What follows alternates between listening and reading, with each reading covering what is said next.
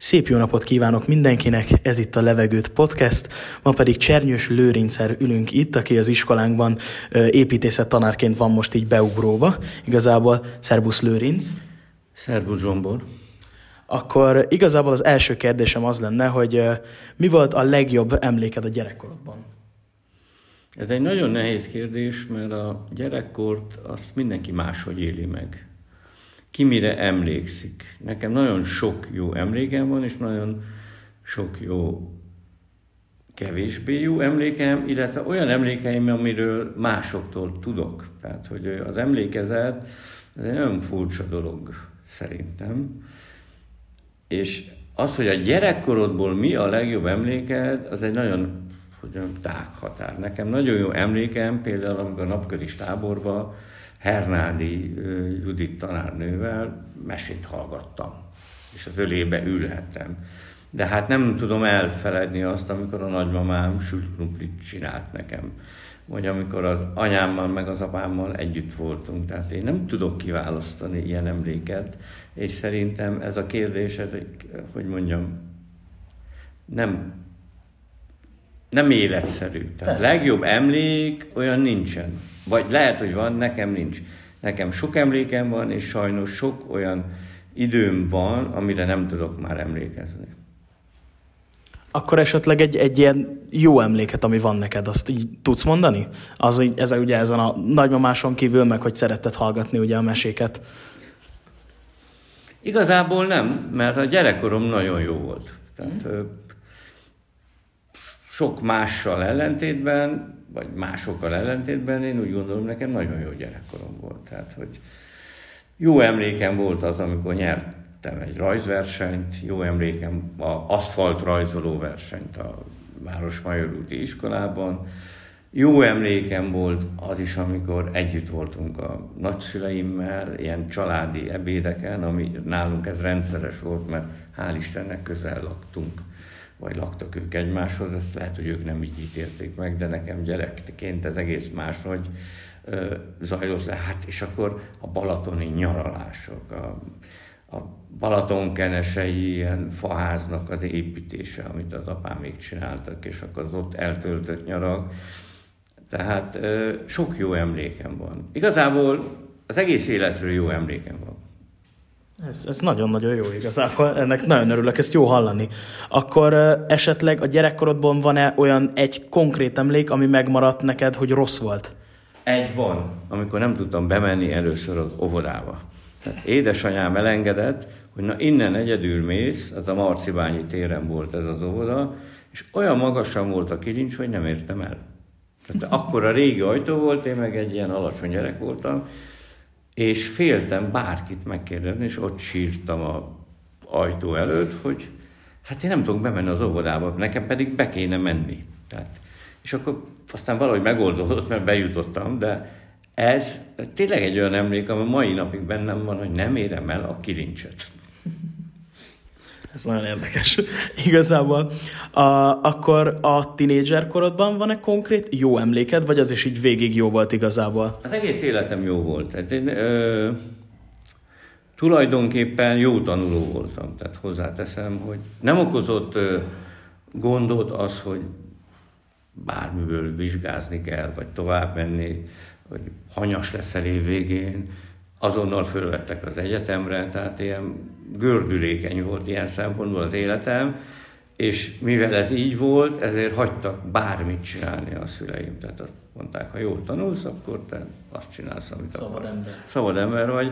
És én ezt meg is éltem, főleg gimibe. Csomó mindenről a mai napig nem tud az anyukám, hogy én miket csináltam, meg mivel foglalkoztam építészmérnök lettem, de az is csak azért először, mert hogy ő szerette volna, hogy az legyek. Én semmi gőzöm nem volt az építészetről, filmet forgattunk, színházi darabokat készítettünk elő, zenétünk, tehát ilyen, tehát mondjuk engem a csillagászat nagyon érdekelt például, avval foglalkoztam olyan szinten, hogy olvastam könyveket, meg nem tudom, csoda. De mivel építésznek szántak, akkor legyek építész. Azt, tehát ilyen, tehát ilyen, ilyen ifi parkba jártam, ez nem tudom, nektek mond de valamit. Minden koncerten ott voltam meg. Az olyan most, mint a most egy Budapest Park, vagy valami ilyesmi? Azt nem tudom, de ide a hosszú hajú hippi, farmergatyás emberek jártak az én időben, én ebben a közegben szocializálódtam. Ez, ez nagyon jó, tehát hogy akkor igazából a tinédzser korod is jó volt, ahogy így mondod. Nekem az egész életem jó volt. Én azt tudom elmondani, még a mostani életem is jó, bár itt most már csomó mindennel nem tudok azonosulni. Ez van ilyen. A tinédzser korodban van esetleg ugyanilyen rossz emlék esetleg, ami még mindig megvan benned? Nagyon nincs. Hát az, hogy a rendőrök elvittek, meg nem tudom, katona voltam, tehát ezek nem olyan jó emlékek, de túléltem. Tehát, én azt gondolom, hogy ez az alapvető ilyen optimista beállítottság, ami rám jellemző, mindenki azt mondja, hogy én mindig mosolyogok, meg van humorom, ez valahogy így születtem, tehát ezt nem lehet megtanulni. Nem, e, ez biztos nem lehet megtanulni, de szerintem, ha nincs humor egy embernek, az nagyon rossz. Tehát mondjuk ezt tudom elmondani, de hogy mondjam, jó életet éltem, és most is azt gondolom, három gyerekkel, feleségemmel, stb. stb. Ez, ez, ez teljesen Mesterem volt építészetben Makovec Imre, megtanultam végre azt, amiért építésznek érdemes lenni. Tehát amikor a munkád nem munkának tűnik, hanem hobbinak, vagy, vagy életformának. Tehát nekem nincs munkám, meg munkahelyem, viszont mindig tervezek, oktatok, értethető. Ezt szeretem. Na, ez a jó, tehát az a jó, hogy az ember azt csinálja, amit szeret. Igen, és ez egy, lehet, hogy egy kivételes adottság, ezt én nem tudom, de ezáltal ez azért egy ilyen hálót borít az életemre, egy jó védőhálót. Ez, ez nagyon-nagyon jó. Most így mondtad, hogy amúgy tinédzserként nem akartál építész lenni, vagy csak vittek arra az útra. Mi szerettél volna lenni tinédzserként? Csillagász, filmrendező, biológus. Csomó olyan dolog, aminek nincs köz az vagyis mindennek van köz az építészethez, ez rájöttem, mert hogy egy összművészeti dolog, de akkor én ebben nem gondoltam így bele. Leginkább a csillagászat nagyon érdekelt, és a biológia. Na, érdekes, kicsit kis nagy, nagy váltás volt az egyikből a másikba. Akkor ez már egy ilyen kis filozófiális kérdés, hogy szerinted téged mit for, mik formáltak jobban a sikereid, vagy a kudarcaid? Hát csak a sikereim. Csak a sikerek? Most azt se tudom, mit jelent az, hogy kudarc. Hát Szerinted mi a kudarc? Hát most a, kudarcot Na. úgy értelmezve, hogy valami olyan dolog, amit nagyon el akartál érni, vagy nagyon meg akartál csinálni, de nem, nem tudtad elérni, vagy nem úgy sikerült, ahogy te szeretted volna. Hát, akkor voltak így kudarcaim, de igazából én nem kudarcnak nevezném őket, mert hogy a pályámon nem siklattak félre, vagy igen, voltak. Terveztem olyan házat, ami nagyon vacak lett. Részben hibás is voltam benne, részben a megrendelő, de nem siklatott félre. Tehát ö, egy nagy kudarc vagy bánatom volt, nem tudom, hogy ez el kell -e hangozni, hogy az az építésziroda, amit megalapítottam, elkezdtünk csinálni a barátaimmal, onnan kitettek. Mm. Pár évvel ezelőtt, tehát nem olyan régen, 30 év együttműködés után nekem most saját építész irodám van más. Ez, ez talán kudarc. Ezt egyébként meg is éreztem magamon. Ez három-négy évvel ezelőtt történt. Tehát azt tudom mondani, életem nagy részében nem volt ilyen. Ez, ez, ez egy nagyon jó dolog, és akkor, hogyha így úgy mondod nem is volt, akkor igazából téged tényleg a sikereid motiváltak tovább, és nem az, hogy ezt most elrontottam, de akkor a következő az nagyon jó lesz, hanem hogy ez jól sikerült, akkor a következő ennél még, még jobb lesz. Igen, talán olyan az alaphabitusom, és akkor erre nem tudom, mit kéne mondani, hogy én bizalmat tudok gerjeszteni a körülöttem lévőkbe, és elhiszik, hogy ez amit ez a hülye mond, akkor az, az még olyan hülyeség. Tehát, ez egy kommunikációs készség, meg születés adottság. Én, én a mesélni típusú ember vagyok. Talán az Ez nagyon jó. Volt. Tehát, Igen, igen. meséket mondok, nem is tényeket, meg nem tudom mi, hanem érz, érzelmi alapon közelítem meg az egész világot. Tehát nagyon érzékeny ember vagyok, de nem vagyok sértődékeny, csak érzékeny, nem tudom, ezt majd akkor ki elemzed ezt. Nem izgat a pénz, a hatalom. Ez a másik. Nagyon jó. Hát csak ezt ki is tudják használni. Tehát ez a cég elvállás, ez erről szólt, ez a nagy kudarcom az egész életemben. Ha meg kell egyet említeni, de lassan túlteszem magam rajta. Hát sajnos az ember a földre esik, akkor utána föl kell állni, és menni Igen, kell tovább. A, akkor igazából egy olyan kérdésem lenne, hogy hogyha mondtad, hogy neked ilyen nagyon jó volt a gyerekkorod, és hogy így az, konkrét az egész életed nagyon jó volt, hogy a, mit mondanál az én korosztályon belieknek, amivel szerinted boldogabbá teheti az életüket? Vagy hogy hogyan gondolkozzanak, hogy boldogabbak legyenek a jövőben? Ez egy nagyon nehéz dolog. Én azt megtanultam, hogy azt nem szabad mondani a fiataloknak, hogy bezzeg az én időmben. Igen. Tehát amit én kaptam a szüleimtől, hogy az én időmben, ezt nagyon utáltam. Én ezt sosem mondtam a gyerekeimnek, nektek sem mondom. Tehát most csak arra gondolok, hogy az én 20 éves ö, időszakomban hol volt a technikai fejlődés, a szociális fejlődés, ma hol van nálatok? Hát ezt nem lehet összehasonlítani. Oldjátok meg. Ami viszont nagyon fontos, a tisztelet szerintem azok iránt, akit ez megillet.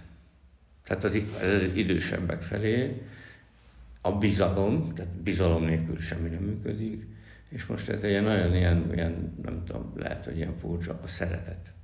Ah, igen, ez nagyon fontos. Tehát nem a vallási értelemben gondolom, hanem a szeretettel élni. Tehát a mindenkivel szeretettel bánni, mindenkit meghallgatni, és aztán legfeljebb elmondod, hogy én ezt nem így gondolom, de azt is úgy kell elmondani, hogy ne parancsutasítás szerűen legyen. Hát változnak az emberek, a generációk, tehát el tudnám mondani, hogy mennyire utálom a mai fiatal ruházati divatot, de hát nem mondom el, mert valószínűleg ugyanígy utálták az én ruházati. És ma lenéztek engem, hogy milyen öreg izékbe járkálok.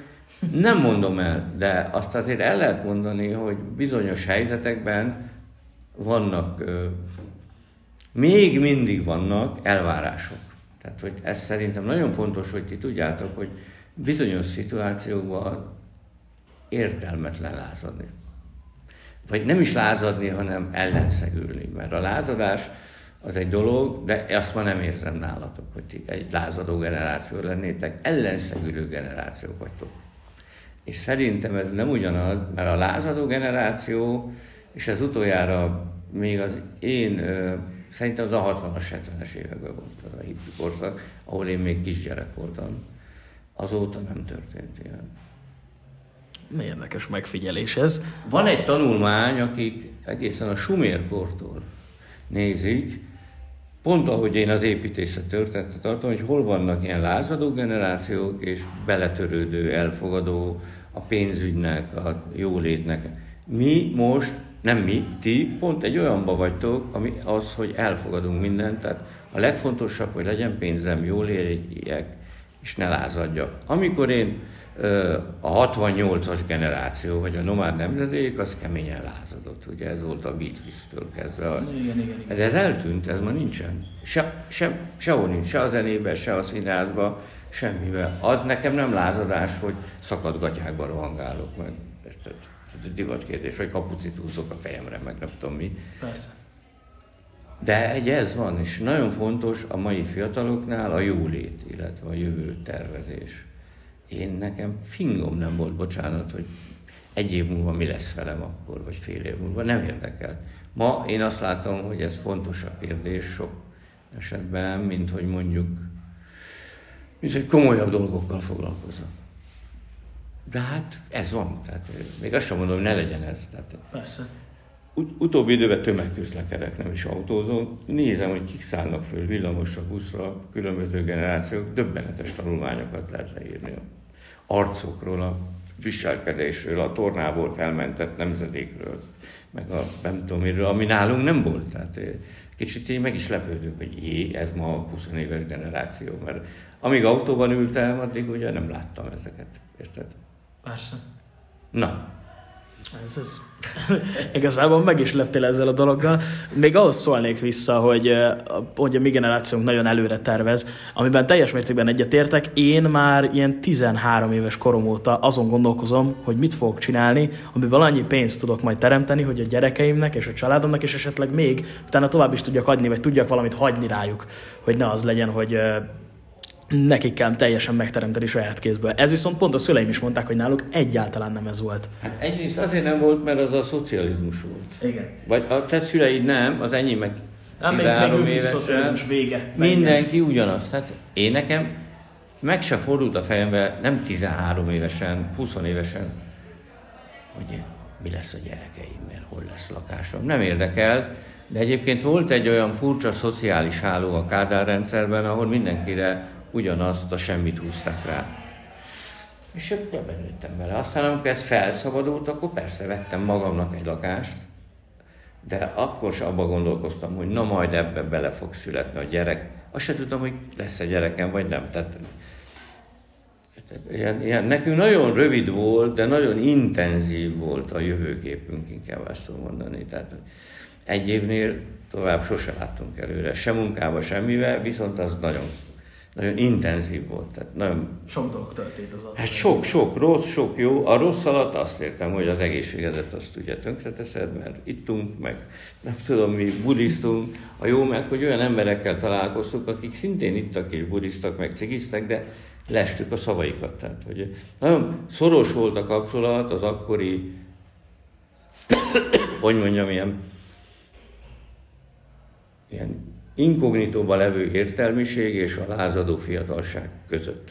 Aha. Tehát ilyen napi kapcsolatban voltunk olyan emberekkel, ami ma már nincsen. Tehát lakásra jártunk, hallgattuk a beszédeiket, ránk törték az ajtót a rendőrök, mindenki menekült, mindenki cigizett, mindenki ivott, és érted, megtanultunk egy furcsa életet, amiből én a mai napig is táplálkozok. Meg ezt ilyen nagyon átételesen magyarázom nektek a építészetnek a mellékösvényén. Ez ma nincsen, én azt látom. A saját gyerekeimen is. Tehát ez az, hogy elmegyek társas táncra. Nem is tudtuk, hogy létezik ilyen. Púderezzük az arcunkat, cipőket veszünk, nem tudom, hova járunk. Ilyen, ilyen street food, meg ilyen elegáns éttermekbe. Nem voltak ilyenek, nem volt semmi. Persze. Nem volt elegáns étterem sem, meg semmi, érted? Az, hogy púderezze magát valaki, hát az fel sem merül. Nem volt púder. Tehát tehát egy tök más világ volt, és ezért én nem akarom bántani a mai fiatalságot, mert ki, egy más világ nyílt ki előttetek, mint ami előttünk be volt zárva. Csak azt gondolom, hogy ebben egy csomó minden el is veszik. Igen, teljes mértékben. Tudás van, tehát érted? A mi időnkben az információ az, az, az hiány volt, és nem volt információ, ma meg túl sok nem tudod kiválasztani, hogy ez az igaz, vagy nem ez az igaz. Hát ebbe az szocmédia, akármilyen izébe, ide oda. El tudod mondani, mi történik az ukrán-orosz háborúban? Nem tudod elmondani. Hiába ülsz ott az internet előtt. Annak idején mi nem tudtuk elmondani, mi történt Csernobilban, csak a Szabad Európa rádióból, és hiányos. Tehát nagyon furcsán változott a világ, és ezért én mindig óva intek mindenkit, hogy úgy ítélje meg, mint mint jó vagy rossz ma, és annó meg jó vagy rossz, mert nem tudjuk. Én biztos, hogy nem tudom. Tehát bölcs, bo, bocsánat, bölcsesség még ez a másik, amit 60 év fölött rájöttem, hogy bölcsnek és türelmesnek kell lennem veletek szemben. Megértőnek. Ez egy nehéz dolog. Mert... Megértem. És hát nagyon teljesen más, más ez a két korosztály már. Hát ez nem két, ez két generáció, és közte van egy, a ti szüleitek. Tehát ugye én vagyok 60 éves, plusz te vagy 25, nem tudom, azért közte ott van egy olyan generáció, aki a rendszerváltozáskor született. A ti szüleitek, azt szerintem hogy a 90-es években.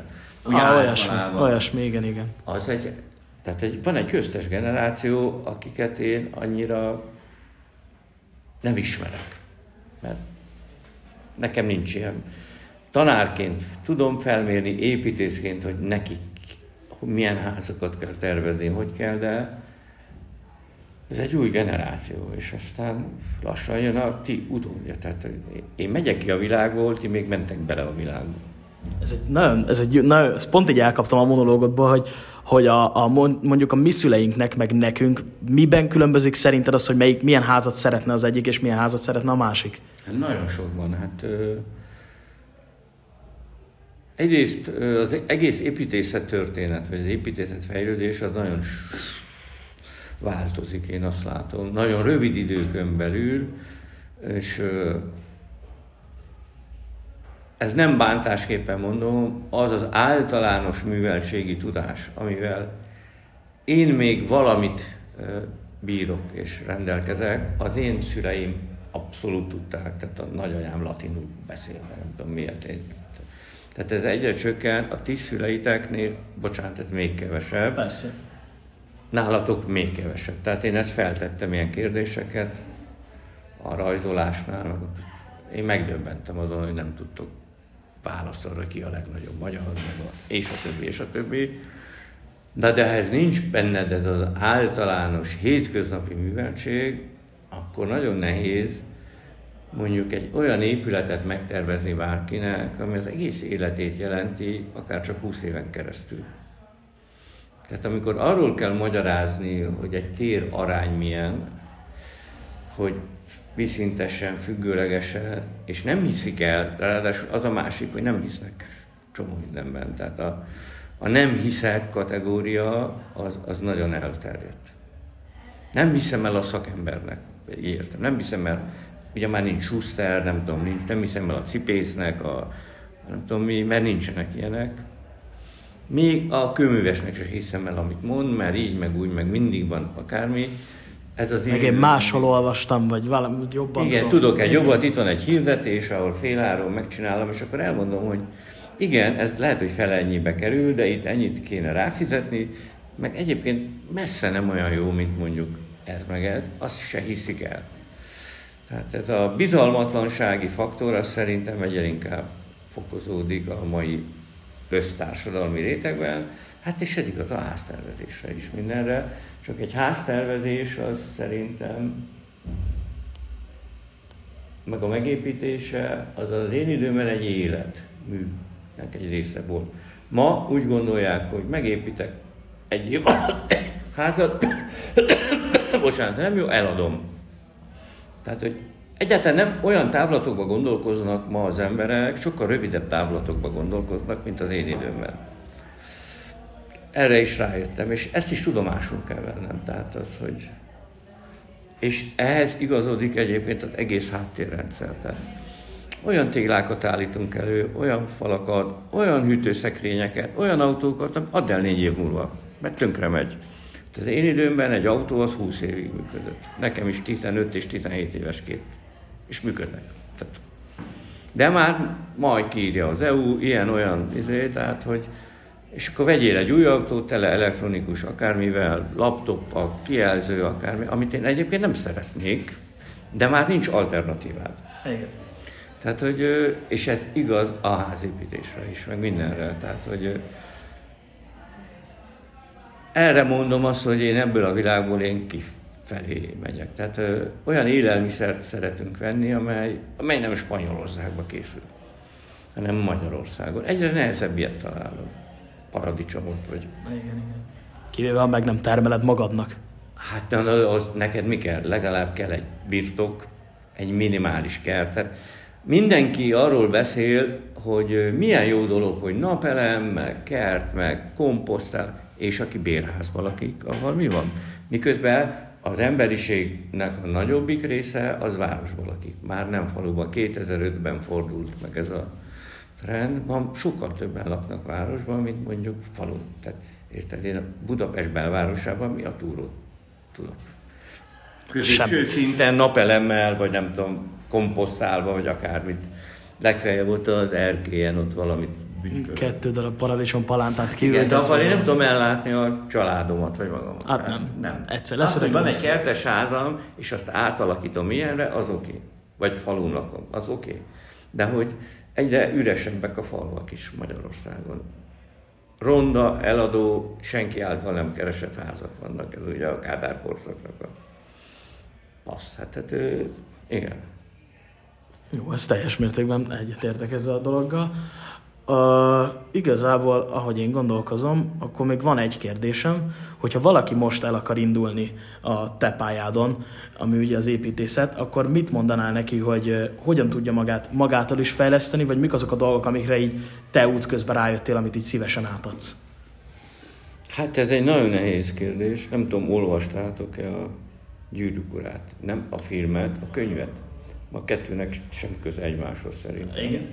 Tehát a könyv, és akkor tanácsot kér a Frodo még az első kötetben, nem is tudom melyik tündétől, és azt mondja, hogy nagyon nehéz tanácsot adni, mert minden tanács az veszélyes is.